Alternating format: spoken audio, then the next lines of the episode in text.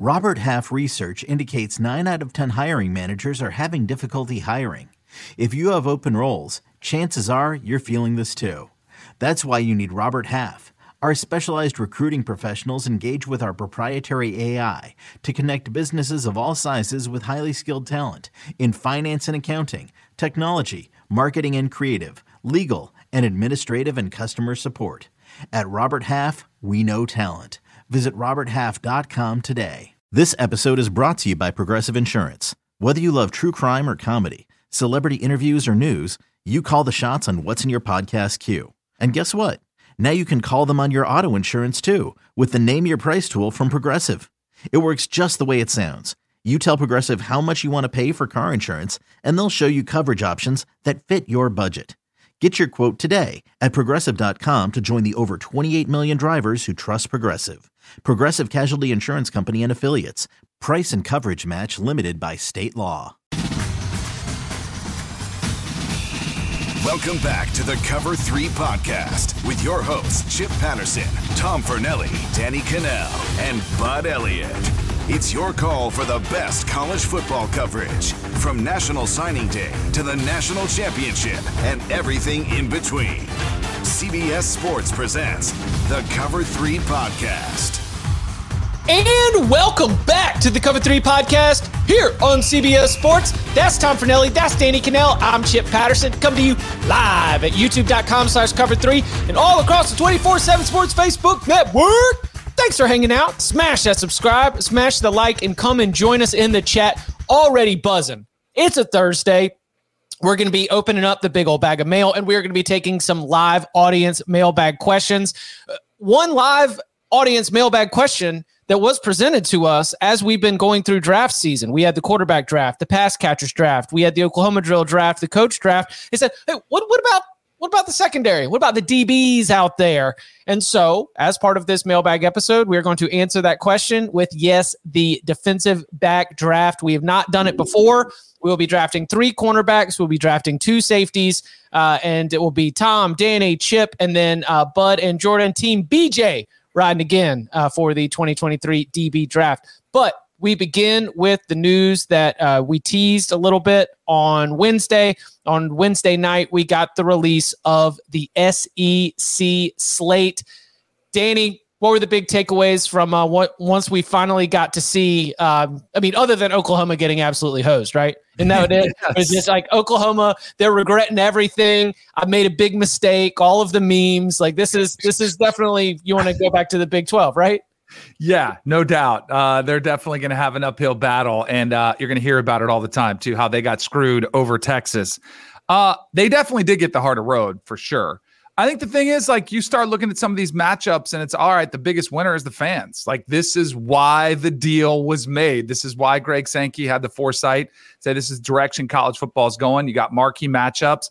We had talked a little bit about Georgia, Bama facing each other. Um, you could see a similar type situation where you get them three times, similar to what could happen with Ohio State, Michigan. You know, end of season. At least this one will be spread out a little bit.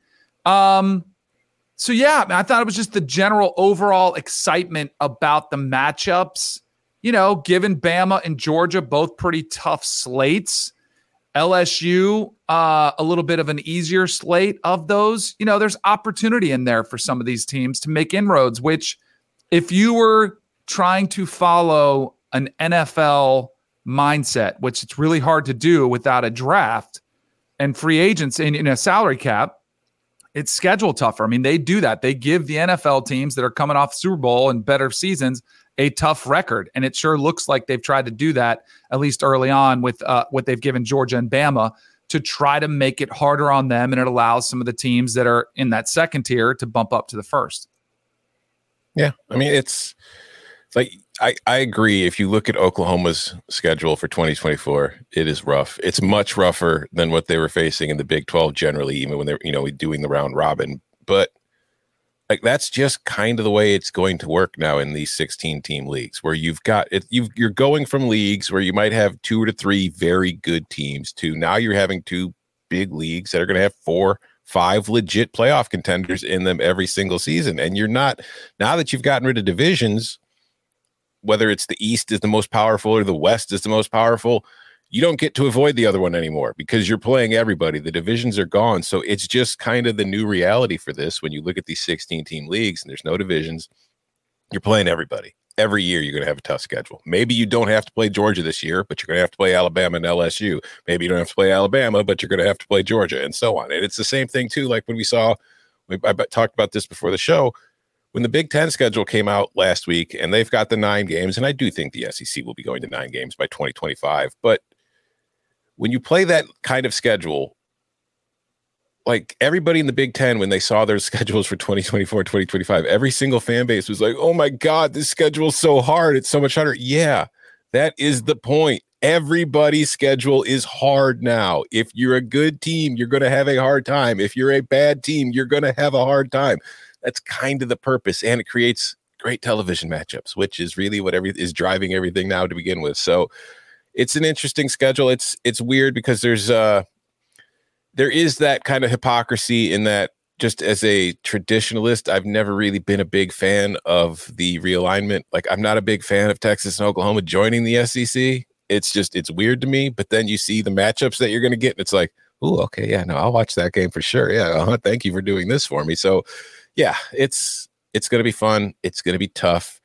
And with the expansion to the 12 team playoff, kind of like what you're saying, Danny, they're not, you don't have to be as afraid to schedule Georgia and Alabama in the regular season because no matter what, they're probably still going to both make the playoff no matter what happens in that game. So you can afford to take those chances. Whereas you definitely get the feeling when they were doing what they had been doing with the 12, 14 team leagues when they were both in separate divisions, they were kind of intentionally keeping those two away from each other so that way they could maybe get to the title game undefeated. The winner wins the league and the loser still gets to the playoff. Yeah, the uh, Oklahoma schedule for those who, who might not have gotten a chance to see it, they get Alabama, South Carolina, Tennessee at home. That is right. Those are only three because of the rotation with Texas, where it's a neutral site. Sometimes it's going to count as a home game for you. This being one of those years, your road games are Auburn, LSU, Ole Miss, and Missouri. For my money, that is Oklahoma drawing the top four or four of the top five programs from the SEC West, which has been the tougher side of the division. You don't have a Mississippi State. You don't have an Arkansas. On the east side, you don't have a Vanderbilt. You do have a Missouri, but that is a that is a very very tough draw for the Sooners and a, a cold shower welcome uh, to the SEC. Something that Tom you you just touched on right there, and Danny as well.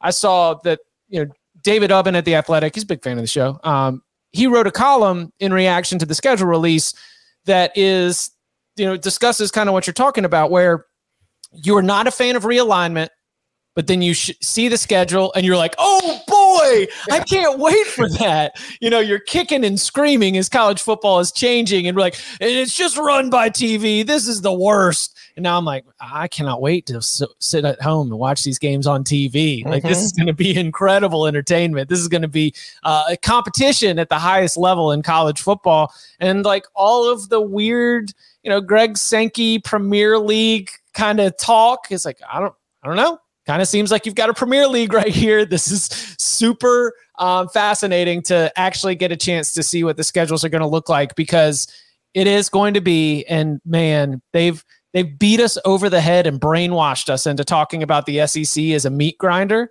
But that's a meat grinder, man. Those yeah. schedules are tough. Um, can we just like I I want to make sure we don't fall into the trap, which everybody's going to do, which is all oh, these schedules are so brutal, which they are because of historical brands of those helmets. They are know, like, because there's no floor. Like the there isn't that low floor. In most mm-hmm. conferences, you can look at as many as four teams and be like, that's a week off. That is a week where we at least can feel as though, you know, if you show up with your B minus game, you're still going to go and win. And I I truly believe that that is like the real strength of where the SEC is right now. It might not have always been that way. Sometimes they are propped up by tradition and brands and things like that. But right now, probably because of investment, you know, and it's all a big circle there, I just don't think there's that many times where you can catch your breath. Yeah, but to Danny's point too, I think what you're getting at is well, right now we look at Texas and Oklahoma as like, ooh, big teams, you know, like Tennessee, big game. These th- once this all starts, some of the teams that we look at as the big teams are going to be going seven and five. And it's going to be like, well, there's, and we will still, or at least SEC fans will still pretend that that seven and five team is really a, an 11 win team in any other league. well, like Oklahoma, you know, they're saying, oh, this thing is such a gauntlet. Like it is. You got Bama, which is probably the one that you have to look at and you say, yep, no doubt, tough one. Every other team on there, like Tennessee's coming off a great year, but 3 mm-hmm. years ago, uh, it's like, eh, we can win that game. Like you start chalking up W's two years ago to a lot of these programs that Oklahoma's going to face. And like, how do you classify Auburn? Like, yeah, it sounds woo, Auburn, yeah, national. Like, is it? You know, Ole Miss, another one who you know uh, limped into the final you know uh, finish of this season. Is that a tough one? It might be. Maybe Hugh Freeze is awesome but maybe also they're struggling to figure things out and they're four and eight at the end of the season. Like I just think there's that's the thing I want to push back against, just automatically assuming, oh, this is an SEC team. It's going to be the toughest out ever. There'll be some games that will be easier and comparable to other conferences. And I do think you start looking at some of the walkover games too. Now, I think that's probably what has changed the most. And with the investment that's come to a program like Vanderbilt um, and Kentucky, the way they've raised their level, where you're not walking in as four touchdown favorites anymore to many of those. Right. You'll still be 10 points. You'll still well, be 10 point. And like just to put my, you know, my bud hat on and my bud pants for a little bit. I mean, it's it's a talent acquisition thing. The fact that we're looking at all these programs and they are pulling in rosters that like they may be seven and five, but they really might take that same roster into another conference and improve by two wins because they do have uh, a level of talent thanks to recruiting in the transfer portal. Like recruiting, obviously on the side, like Texas, Oklahoma, recruiting at a high level right now. Uh, Ole Miss is more portal based, but they are bringing in really good additions through the transfer portal to be able to beef up that roster with the portal king that is Lane Kiffin. So that's that's my sense is that even a Missouri, which is in the bottom half of the conference, undoubtedly, um, they're recruiting at like a top 25, top 30 level. And that's next that's near the bottom of the SEC. But then in the national perspective, it's still going to be more talent than uh, some of the other programs around the country. I do wonder how much that might change, though. Like, like if you start losing, how how long can you get people to come play for you? Mm-hmm. Yeah, like I. Well, I that's the era of NIL where it helps them. Mm-hmm. Losing, they'll be able to come there because they have deeper pockets, and they're still getting stipends too. Like they still get the most money as well. Yeah, because I think that's going to be the thing that we see with like the Big Ten and the SEC in this new era is with NIL, with the amount of money that they will be getting compared to other conferences. Like I just like you were saying with Mizzou, I don't know if a top 30 recruiting class, if you're an SEC or a Big Ten team, is going to mean a damn thing for you. It's probably going to mean you're going four and eight. It's exciting though, right? I mean, Danny, oh, the yeah. is good. Okay, all right, good, good. Definitely. All right, just just making sure you're not coming full blaze like no, no, no, DK on fire. Not impressed. All right, uh, but yes, uh, ch- over at CBSSports.com, we've got a full breakdown of everyone's schedule. Barrett Sallee uh, chimed in with some of the biggest takeaways as well, so go and check that out if you haven't gotten a chance to see what the 2024 slate is going to look like for the 16 team SEC. Coming up on the other side, the listeners asked, we're going to deliver here on a Thursday, the t- first ever cover three secondary defensive back draft. Next. Another day is here, and you're ready for it. What to wear? Check. Breakfast, lunch, and dinner? Check. Planning for what's next and how to save for it? That's where Bank of America can help. For your financial to dos, Bank of America has experts ready to help get you closer to your goals. Get started at one of our local financial centers or 24-7 in our mobile banking app. Find a location near you at bankofamerica.com slash talk to us. What would you like the power to do? Mobile banking requires downloading the app and is only available for select devices. Message and data rates may apply. Bank of America and a member FDIC. Jewelry isn't a gift you give just once. It's a way to remind your loved one of a beautiful moment every time they see it. Blue Nile can help you find the gift that says how you feel and says it beautifully with expert guidance and a wide assortment of jewelry of the highest quality at the best price. Go to BlueNile.com and experience the convenience of shopping Blue Nile, the original online jeweler since 1999. That's BlueNile.com to find the perfect jewelry gift for any occasion. BlueNile.com. back here on the Cover Three podcast. Welcoming Who's in that? The iconic producer Jordan, who is representing Team BJ here in the draft. Uh, I've been using a, a random number generator to create the draft order for all of these drafts. You know, one through four lined up with our, um, you know, our, our names in alphabetical order. And dadgummit, we finally got a four. Tom getting the first overall pick. The four came first. So Tom is going to be in the one spot, Danny in the two, Chip in the three, and Bud Jordan, Team BJ in the four. We are doing three cornerbacks, two safeties, five rounds here. Tom, why don't you get things started? I did not want the first pick in this draft, so thank you for that. Um, there are some names like I'll, I will first off, I will start by saying of all the positions on the field, this is probably the one I am the weakest at when it comes to evaluating them. I never played any of these positions. You can't really see any of these positions when you're watching on TV, so it's kind of hard for me to actually know what the hell I'm talking about. But there are some guys that I think when you look at mock drafts and these lists for best guys, blah blah blah, that I I like them, but I don't know if they would go in the mock drafts or in the actual draft where these mocks have them. And I feel like there's pressure to take these guys with the number one pick. I'm not going to do it. You know, I'm wearing this hat for a reason, folks. I've got the first pick, and with that pick, I am taking the best cornerback in the country. You haven't seen him yet for the most part, but you'll see a lot of him this year. Give me Travis Hunter, Colorado corner. oh, wow. We get the applause. Well, because it's the first ever um, player to be drafted in two different cover three drafts Mm-hmm. He's Yeah. a cover three draft Hall of Famer already. already. yeah, he was drafted in the pass catchers draft, and now he's drafted here in the DB draft. Why isn't he showing up on some of the draft? Because I had him on my list, but he was not on the 2024 NFL draft. Guy, isn't he draft eligible? No, Is he eligible? No, I think he's got to play to stay Oh, I another thought he went two Yeah, years to Jackson State. mm-mm. He's just a sophomore. Oh, last year was his first year. Got you. That explains it. Because I had him up there as well. Um, it's going to be interesting to see if the production's there. Because I don't think Colorado's going to be very good. So, what type of year does he have? Does he get much attention?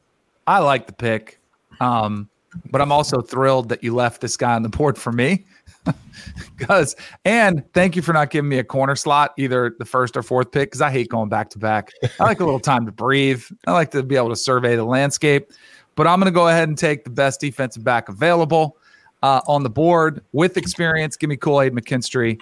I also I was looking at some of the trends of what I like or what I think is hard to throw against. And uh, I've always been a fan of guys that are uh, taller, lankier, 6'1, 188. I think he's the best cover guy in this uh, class of all the defensive backs. So give me Kool Aid McKinstry. Um, I will go to that was I mean Kool Aid McKinstry's done the full cycle of um, as a recruit. Oh, his name's Kool Aid. Then all of a sudden he shows up at Alabama and he's playing as a freshman. You know, like sort of rotating in as that third corner. He's making huge plays. Then all of a sudden he steps up. That now he's one of the top corners and he's you know just lights out, just smothers wide receivers, comes up with big play after big play, and now you're like, okay, he's he's an alpha. He is an alpha Mm-hmm. at the position in the sport. Um, yeah, that You definitely don't- makes sense to me. You don't go through life calling yourself Kool Aid if you're scared of anything. You know what I mean? It's just it's like I mean, there's definitely a Sauce Gardner aspect to him. Yes. And Sauce has been awesome. Right, exactly. Lived up to every bit of it, and I expect that uh, McKinstry will as well. I've got a couple corners that I would like to be able to get out of these next couple picks. I'm I, I'm really trying to game theory what uh, what Jordan's going to do here. I'm going to start with sort sort of the high level, and I'm going to go with uh, the the number five or number six player from the transfer portal in this past cycle. One of the top corners available. He will be suiting up for the Seminoles. Give me Fentrell Cypress, the second. good pick. One of the top good rated transfer portal players, right? Mm-hmm. Yep. Yep. One or two. I like Jordan even puts the second on there. Yeah. We don't want to get confused and think that you took Fentrell Cypress the first. Exactly. um, all right. Well, Team Good to see your BJ. face there, Jordan, by the way. Good to see your migraine is gone. Mhm. Yes. Yeah. flu game is over. Um, you guys get me at 100% now. And Team BJ, we are going to draft an All American here. We're going to go Calen Bullock. First safety, Safety. off the First board. safety. Dang. from USC. I didn't And, uh, think he'd be available, but there was a small hope. Well, because Pac-12's gotten shunned yeah. and like, well, no, they had a, a lot. We had obviously quarterbacks. I had a lot of them, and then I think we, there was some pass catchers that got in there. But Half Pac-12 the first round is the love. Pac-12. Yeah. We love the Pac-12 on this show. Don't let anybody tell you different. And with our back to back pick, we're going to go with Kalen King, Damn it. quarterback from Penn State. I thought he might sneak back to me in the second round. No way. At Yeah, the I mean, corner, you, you guys don't pay attention to Big Ten football. You guys No, are no, no. focused He on is- your ACC and your SEC. listen, Kalen King is, and there are a lot of names on my board that are um, in this position where you are opposite of a lockdown corner, which means you got a lot of balls thrown your way. And if you were good in that position with that responsibility, you impressed a lot of people. And now that that other corner is gone, Joey Porter Jr. obviously being the example for Penn State, now everyone's looking to you. And that's very similar to where I'm going because I spent multiple I'm, I'm not going to say hours that's a lie but i i spent Days, I weeks, spent years. of minutes watching high school basketball highlights of iowa cornerback cooper DeJean. this dude is ridiculous four sport athlete out of Odebolt, iowa this guy was running track this guy was playing basketball he is ridiculous. He was the MVP of their bowl win. Um, I just I look at him and you know what he was opposite of Riley Moss, right? So that was another situation where he got a lot of action because he was playing on the opposite side of one of the best cornerbacks in the entire country. Um, I I really like you know a shocker. Phil Parker's got another stud uh, at corner that's ready to step up. I He think plays that, uh, everywhere too. yeah, I think the athlete that is Cooper DeJean is uh is my guy. It's a great pick. Yeah, like they they put him on the outside, they put him in the slot. He kind of plays safety sometimes. He just yeah, he's a little bit of everything. It's a good pick. All right, Danny, back to you. All right. Uh, I'm going to go with a guy that I out had out there as one of my uh, top safeties available. We've seen a lot of dudes off this team. Give me Malaki Starks for the Georgia Bulldogs is my top safety choice, who as a true freshman played a ton, had a massive year. I think it's only going to get better. I think Georgia's defense is going to be once again pretty stacked. SEC Danny. SEC Danny. SEC Danny. Back. All right, now I'm- he's just baiting me to go all ACC the next three picks. Whew. Okay. Um I two of my top four corners are still on the board.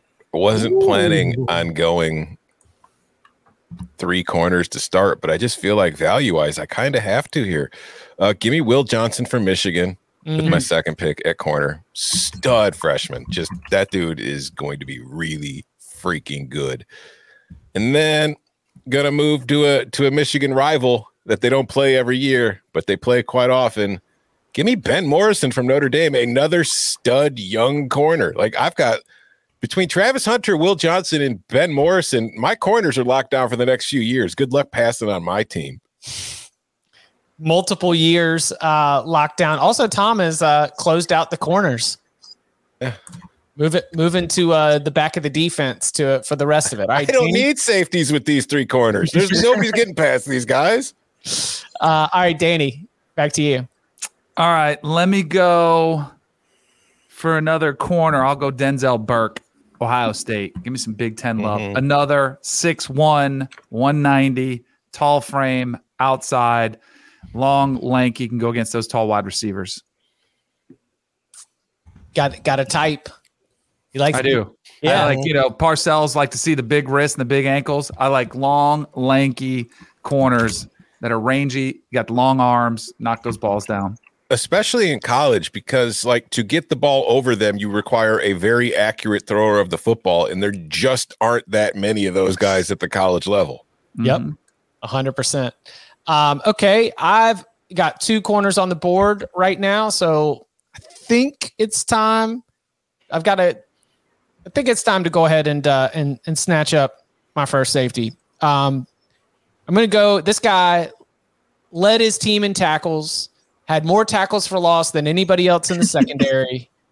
This you do not go from being a three-star recruit out of Peachtree, Georgia, and wind up in Salt Lake City unless you've got some nasty to you. Mm, Cole Bishop is not afraid to get down in the box.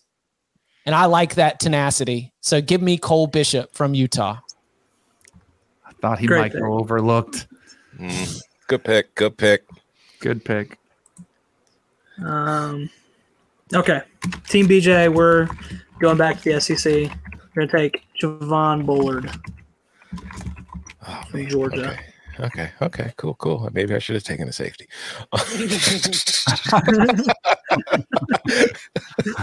Damn it. Uh, and then with the second pick, let's see. There's some funny comments. Funny Let's comments. go- Let's, we're gonna go Tyler Nubin. from That's a good pick. Wow, look at a Minnesota corner getting drafted. Didn't see that coming from Team BJ. No. Full of surprises. All right. So I think I'm going to go ahead and lock up my other safety because we've got an elite safety. And sometimes I am able to judge how good you are or how important you are to what happens when you are gone. And boy, things fell apart for the Arkansas pass defense when Jalen Catalon was out with an injury. He is no longer in Fayetteville. He is in Austin, where he is expected to be an instant impact contributor for the Longhorns. Give me Jalen Catalon, safety from Texas. Good pick. Good pick. Good pick.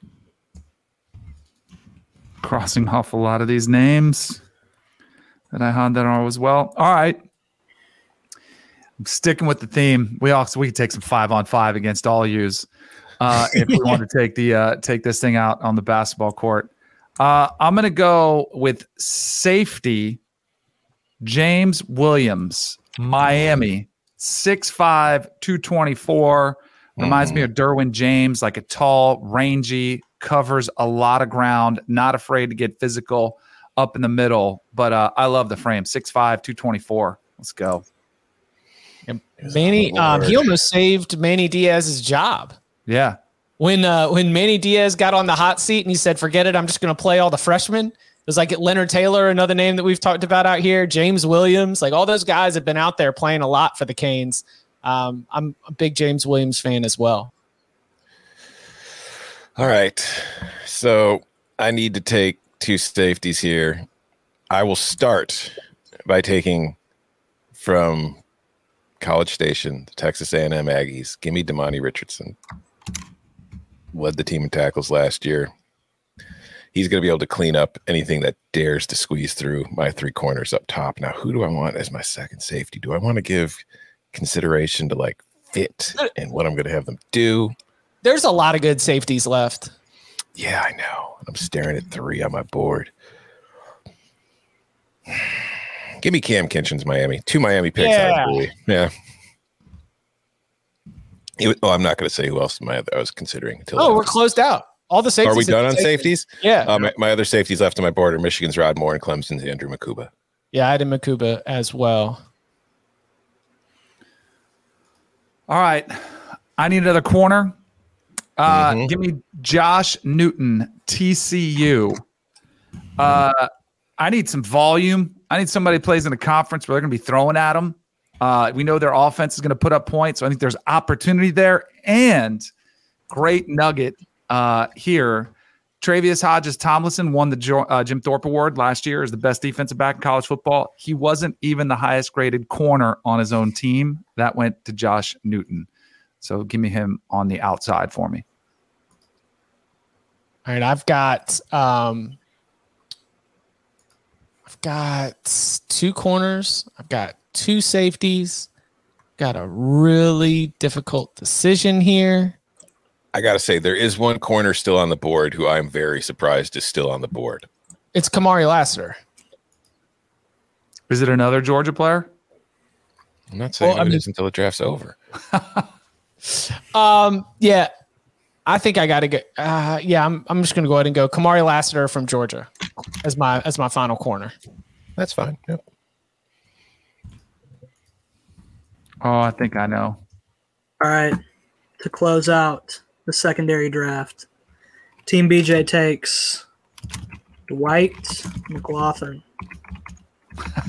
All right, so this is, and all right, we'll, we'll review real quick, especially for those listening at home. Tom in the cover three DB draft has Travis Hunter, corner out of Colorado, Will Johnson, corner out of Michigan, Ben Morrison, corner out of Notre Dame.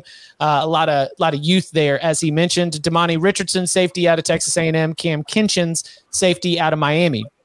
Danny from the two spot has Kool Aid McKinstry, uh, corner from Alabama, Malaki Starks, safety from Georgia, Denzel Burke, corner from Ohio State, James Williams, safety from Miami, Josh Newton, corner from TCU. Uh, from the three spot, I got Fentrell Cypress, corner from Florida State, Cooper DeJean, uh, corner from Iowa, Cole Bishop, safety from Utah, Jalen Catalon, safety from Texas, Kamari Lassiter, cornerback from Georgia. And then Team BJ as Calen Bullock, uh, safety out of USC, Kalen King, corner out of Penn State, Javon Bullard, corner out of Georgia, Tyler Nubin, safety out of Minnesota, Dwight McGlothern, corner out of Arkansas, and I'll, I'll go. Tom, can I ask because is it Quinyon Mitchell? Nope. Okay, because Quinyon Mitchell had four interceptions with two pick sixes in a single game last season. hmm He's also very good, but I mean, it's just that that led to uh, high, high, good, high statistics and a lot of accolades at the end of the year. Um, who who are you thinking of? Uh, it's a T played for a team that had a lot of talent. You saw plenty of guys go in the NFL draft, but it was just kind of overlooked because they weren't as good as you're typically seeing them be. Uh, Jason Marshall, the corner at Florida, is a very Yeah. good player who I was surprised did not get taken in this draft. But overall, I mean, there's really not anybody I'm looking at here. It's like, oh, why'd you take that guy? I think honestly, these are four very solid teams. Yeah, uh, y- chat. Let us know uh, who you think uh, in, ended up with the best haul here. Sorry, Danny. I was going to say I was surprised. I thought maybe somebody would snatch up Cormani McClain, Colorado, go for the uh, you know the DBU with Deion there being at the head. Uh, they're expecting him to play a lot. I was surprised he didn't go.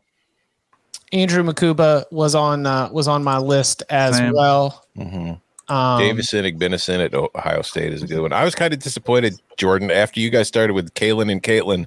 I was hoping you would keep going with like Kalen's, Jalen's, Dalen's, anybody with I uh, had Sage Ryan, LSU, on my list. yeah, Yeah, no LSU here. That was surprising. Uh, Rod I had, Moore, I had Greg Brooks on my list from LSU, but just Rod Moore from Michigan. Um, you know, it's it's another one of those. You know, you st- all of a sudden start to put these together, and man, the Michigan defense looking uh, looking pretty stout once again. Uh, I, I would I would not have hated a uh, a Rod Moore selection. Any other ones? I mean, Tony Grimes, talent wise, like, will he be able Nah. to? Nah. Chip has I was- too much of that already. Yeah, I, I I had him on my board. I was not planning to draft him, but just from talent wise, it was like, oh man, I don't know if he figures it out. Malachi Moore's played a lot of ball. hmm I think I've just come to accept him as good. You know, like Mhm. it, instead of just being drawn to it like a shiny new object, I'm probably underrating Malachi Moore just because he's been there. I've heard Gary Danielson mention Malachi's Moore, Moore's name like a thousand times. So yeah, he was just- on the board. yeah, he's de- definitely quality right there. Um, yeah. All right. So you want to do it again next year? You like the DB Sure. draft? Yeah, All right. Sweet. definitely. We'll do that. Especially if we if if it looks good in here. if it looks better than my quarterback draft, yeah, I'm all for it. All right, so the, the good news, Danny, is uh, is next year when we look back, we're not going to look back at the 2022 quarterback draft. Right, exactly. You know, yes, could, but we won't. Yeah, I mean, that's just right. me. We're just not going to do that. hey, they still come back to the Ryan Leaf Peyton Manning draft a lot. You know, they use that one. Mm-hmm. So that That's might true. be my might be what people remember me by too. Remember when the Blazers took Sam Bowie instead of Michael Jordan? See, that's another one. That was taking Devin Leary Yes. first round Oh and following it with Tyler Van Dyke. All right. Who are some of the quote good dudes in college football? We'll try to answer that question and others next.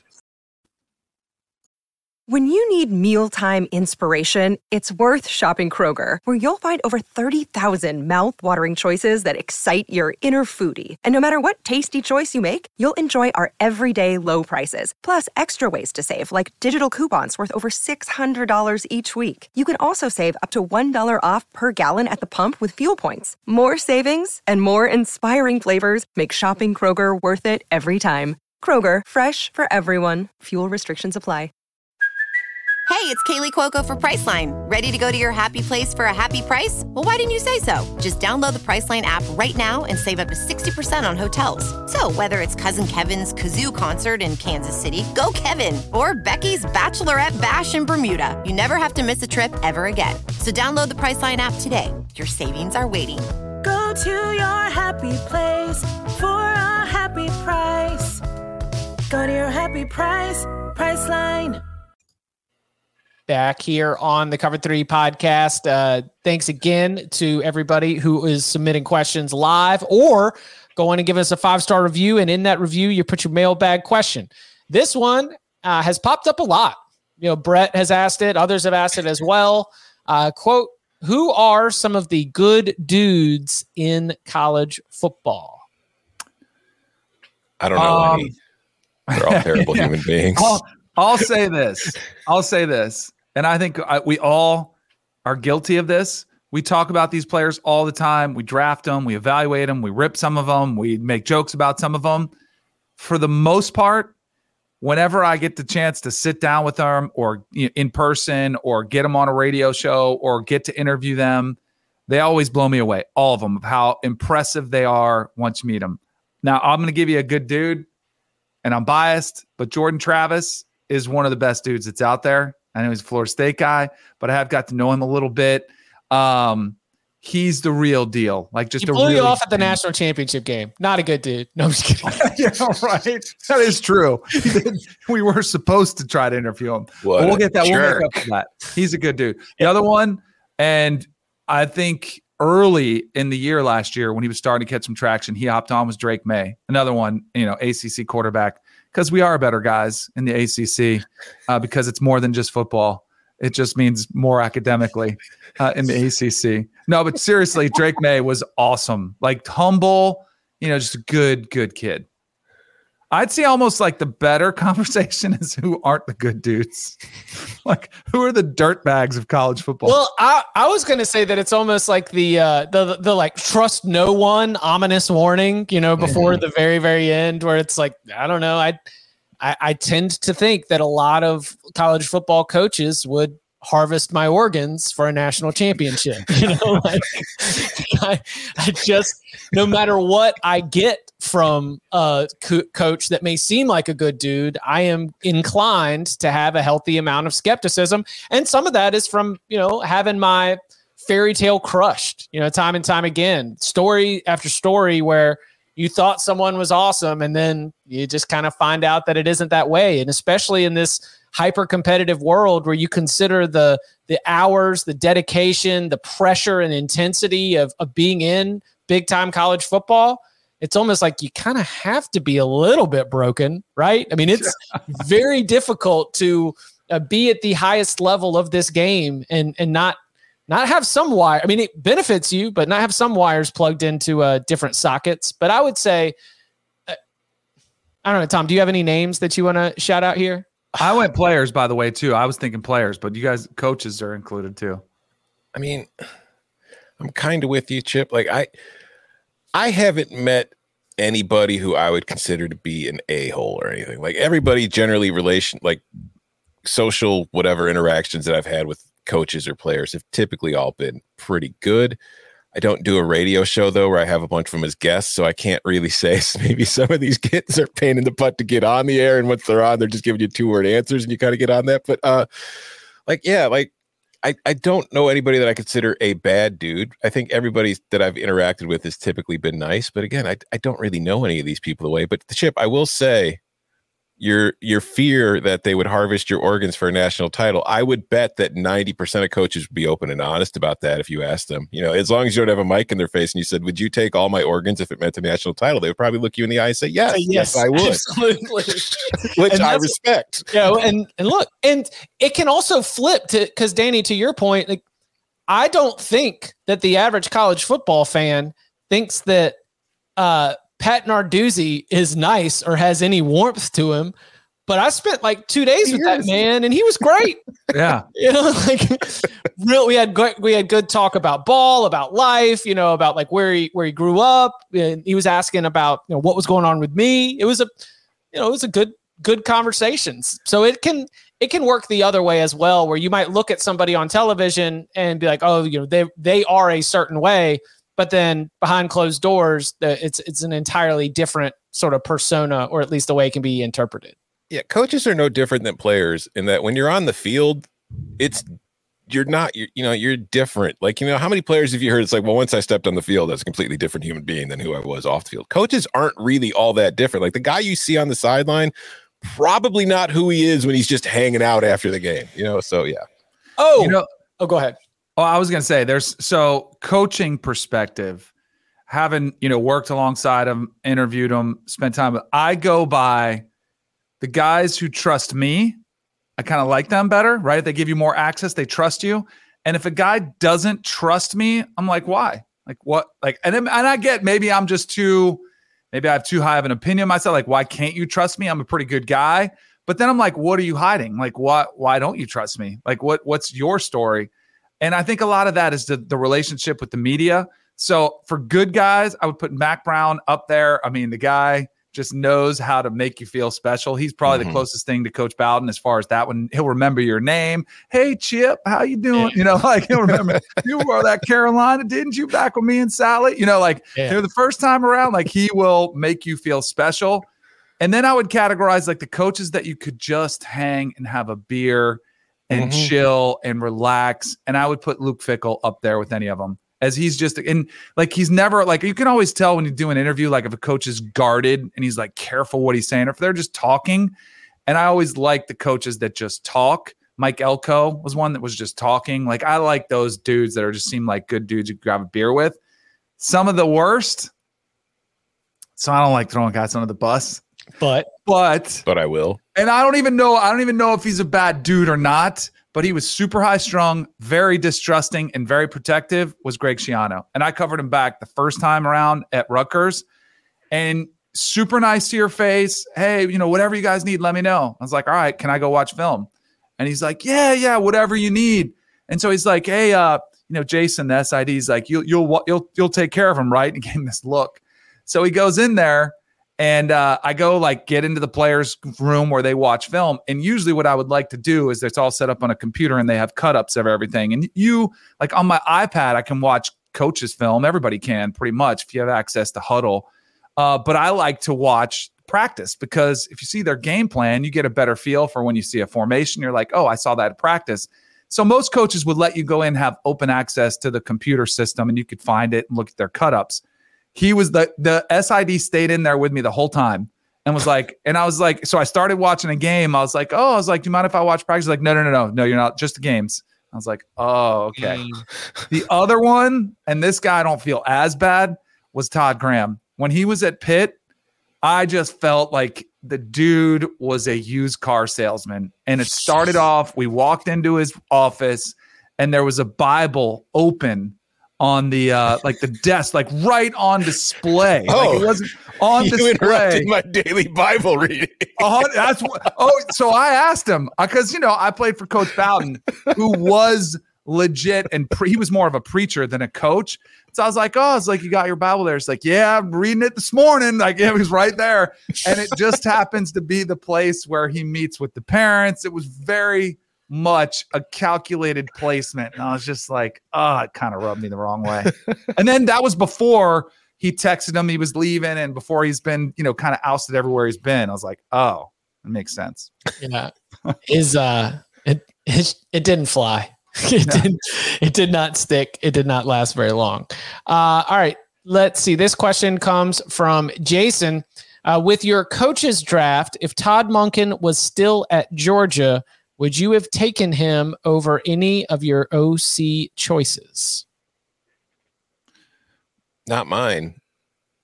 I, like would have had him for got, yeah. consideration. Mhm. But if you remember the red flag thing that we talked about when we did him was like a coordinator with a new quarterback, like the uncertainty at quarterback would have me concerned. I I would, and it was from a takeaway that Kirby was put. I mean, Kirby was promoting his guy, but he was like, the work that Todd has done with Stetson is incredible. He's like, Mhm. you know, we run an NFL offense, and like we Stetson's growth in terms of being able to handle it, understand it, being able to c- convey the information, communication, all those things. That that's I would not take. How about this? If Todd Monken was still around, I would not have taken him over Brian Hartline, who I took in the second round, but I would have taken him over Alex Atkins from Florida Yeah. State.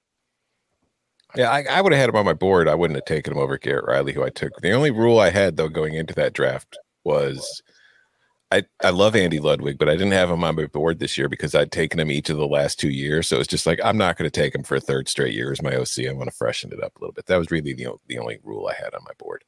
Yeah. Um, okay, let's go. What's some of the best coaches' quotes or rants that we've had over the years? Uh, quote, and this from Will Born on third base. Uh, I'm a man, I'm 40 are ones that come to mind. Love the pod. RIP Barton, roll tide. It's not really what you're looking for, but there has never been an angry I from Nick Saban that just hasn't hit me right in the heart, like that I just love every single time. Like when he gets mad and he's saying that every third word, I absolutely, I just it it it ma- it takes me over the edge. I adore it. And you come in here, all right, and you're not listening to me, all right? Yeah, that's a good one. Uh, was it John L. Smith who had the smile when he was? Get remember your that? piss He hot. like- Get, yeah. John L. Smith, get your piss hot. That's one of them. that was one. Um, what was the Dan Hawkins one when he was at Colorado? Mm. It's not intramurals out there. Yeah, it ain't made a mural, eh, brother. like he's that brother. like he had a very heel WWE. Hulk Hogan. Come on, Yeah. brother. Yeah. That's pre- pretty uh pretty solid right there. Um The Roy bus is good. Oh, Dabo. Yeah. Yeah, Um, little old Clemson. That was like a mantra all season too, that he kind of used as. Mm-hmm. I just I really think everything changed for Dabo when he actually had to do the pizza party. I think the first time he said that he didn't think about what the follow through was going to look like. He just thought it would be something like funny to say to win the moment. He's like, I mean, I'll tell you what, if we win the, you know, we get to the college football playoff, win the, we win the ACC. I, I'm a, I'll tell you what, I'll host a pizza party in Death Valley. Okay, I'll host a pizza party. then all of a sudden, it's like, oh no, we just won the ACC. We're making the college football playoff. It's the number one seed. You got to host. You got to order You know, pizzas. you know it's got you know it's got to be on there, but I don't know if it gets enough appreciation. Was Kirby Smart's pregame speech against TCU when the whole thing was like released and he's just mfing everybody and everybody was ready to run through a wall for him. that was pretty epic. And I know, and then the Tebow speech, like they put the Tebow speech on a plaque. Yeah. They should definitely put that speech on a plaque and happen outside the stadiums. And what would be hilarious is all the bleeps. Like, do they go first letter underline, like just, and then just have the blanks, or do they put like the symbols? in No there for the stars. No, no, no. You can't put the symbols in there. Ed Reed's I'm hurt, dog. Yeah, oh yeah. That's an epic one. Um, Bo Mhm. Davis. That we referenced the uh, the the leaked. Speaking of leaked tape on the uh, on the bus. Um, Dougie in the chat says the Lane Kiffin get your popcorn ready and toss the Whoops. That is definitely up there as an all-timer. that might be top three. I mean, have y'all Um, seen that? He's talked about it since then, and he gets on the headset and he like says something to Jeff Lebby, who was his offensive coordinator at the time. He's like, "Hey, I, I hope this goes well. I like, I think I just like."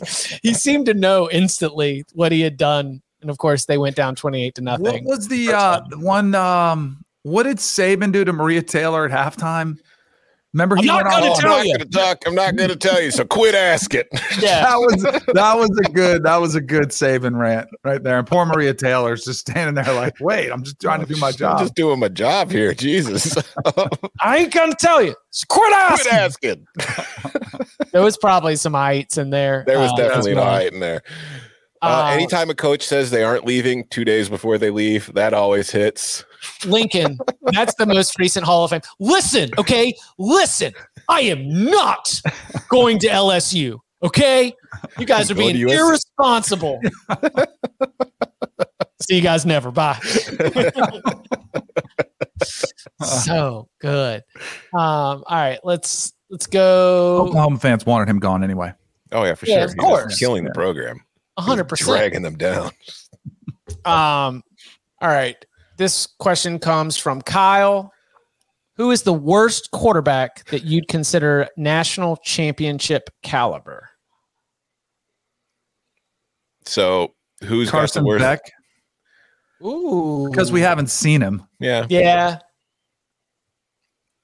Chip, you said before the show we discussed this. You said Jalen Milrow. I think Jalen that's a Milrow. really solid answer because I, I think this is really just like a who's a great team that doesn't have a five star stud QB, and that's really Yeah. what it is. Because it's you need to. Carson really Beck good team. and Milrow were both four stars coming out of high school. What I was Drew say- Pine? Mm, Well, Arizona State's not winning the national. Oh, what I'm, I'm, I'm at the wrong uh wrong guy. oh, Tyler Buchner. Tyler Buchner. That's what I was thinking. Yeah. Here's here's another kind of like pivot on this question. Cam Newton won a national title on a team that didn't have any other really NFL players on the offense. Is that still possible today? Is there a quarterback you think who could be good enough to lead a team that's not full of a bunch of five star players to a national title in this era? Drake Chapel Maye. If I didn't, if I Chapel didn't Hill see the last, no. if I didn't see the last three games, I'd have been all in on this answer. But he did come back to earth a little bit in the last three games, maybe four. But I think he is that. Spe- he was that special up to that point. Hmm. Was the But they also might have NFL talent too, though. They they might. Have, I mean, Josh Downs was drafted. Yeah, I, I think that like it's become so consolidated, the five star kind of talent that I don't know. I just don't see, I don't think that 2010 Auburn team can happen again. Yeah, and USC, I would say Caleb Williams is that much of an individual talent, but even at USC, which has other NFL players, they still fell short. Mm-hmm. Um, all right, let's go uh, one more. This one has been uh, has been marinating for nearly a month. Uh, we're finally getting to it. You'll you'll find out why. Uh, first, it's from Swerves twenty one. Uh, first off, I love the pod. Makes me seem smarter when I'm with my friends, and I can blow their minds that Wake Forest, North Carolina, was not an ACC conference game. Uh, anyway, uh, sicko pick here. Uh, sorry, Bud's not here. Sorry about that, Swerves. I always do predictions for every Power Five and Group of Five program. I noticed the win total for New Mexico State was five and a half at Caesars. Their schedule starts with UMass, WIU, at Liberty, at New Mexico, at Hawaii, and FIU. That's a combined record in 2022 of 18 and 44 across those opponents. They also play 13 games instead of 12 and have the FBS newcomers of Jacksonville State and Sam Houston both at home. Is the market short or am I missing something? Is New Mexico State over five and a half the lock of the year? That is a great question. That is my favorite question ever. What great research too. I mean, let's see. Let's go through this game by game. UMass Win. win. We're on record with like being pro Jerry Kill here and like Yeah. pro New Mexico State upward trajectory. Western Illinois probably a win. So we've got Yeah. two at Liberty. I'm not going to give Loss. it to them. At New Mexico, I'm gonna say win. I I'm gonna saw say it win. last year. I'm gonna say win. I mean, yeah, they could win it, but I'm, I think that's no, no, more of a yeah. Danny flip. texted us, right? Weren't Yeah. you Oh, yeah. in the New Mexico game? And you're like, guys, guys. At Hawaii, you could win that, but that's a tough trip. Yep. At home against FIU should be a win. At home against Sam Houston should be a win, but Sam Houston might be better than you're giving it credit for just because it's new. At UTEP, I'm going to give that a loss. At Yep. La Tech, a loss. Loss. Middle Tennessee at home, coin flip. At Western Kentucky, loss. At Auburn, loss. Home against Jacksonville State, probably a win. So That's- I wouldn't say They it's really the lock one. of the century, but I definitely see a path. Yes. They do have 13 games. That's a great Mhm. find. Yeah, They when you the play at Hawaii, doing- you get the extra game. Huh. It's huge. Yeah. Not only do you get a trip to win Hawaii, totals, that's the new uh, cover three win total principle. Find Yep. the teams with 13 games we're going over. Ignore that the bookmakers probably have factored it into their math. Gonna, yeah, They're not that smart. We They're are. smart. we found it. We found the loophole in the system.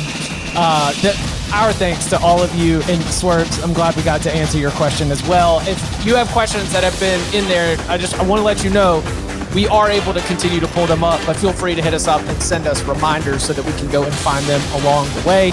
And you can follow him on Twitter at Tom Fornelli. You can follow him at Danny Kanell. You can follow me at Chip underscore Patterson. Gentlemen, thank you very much. thank you.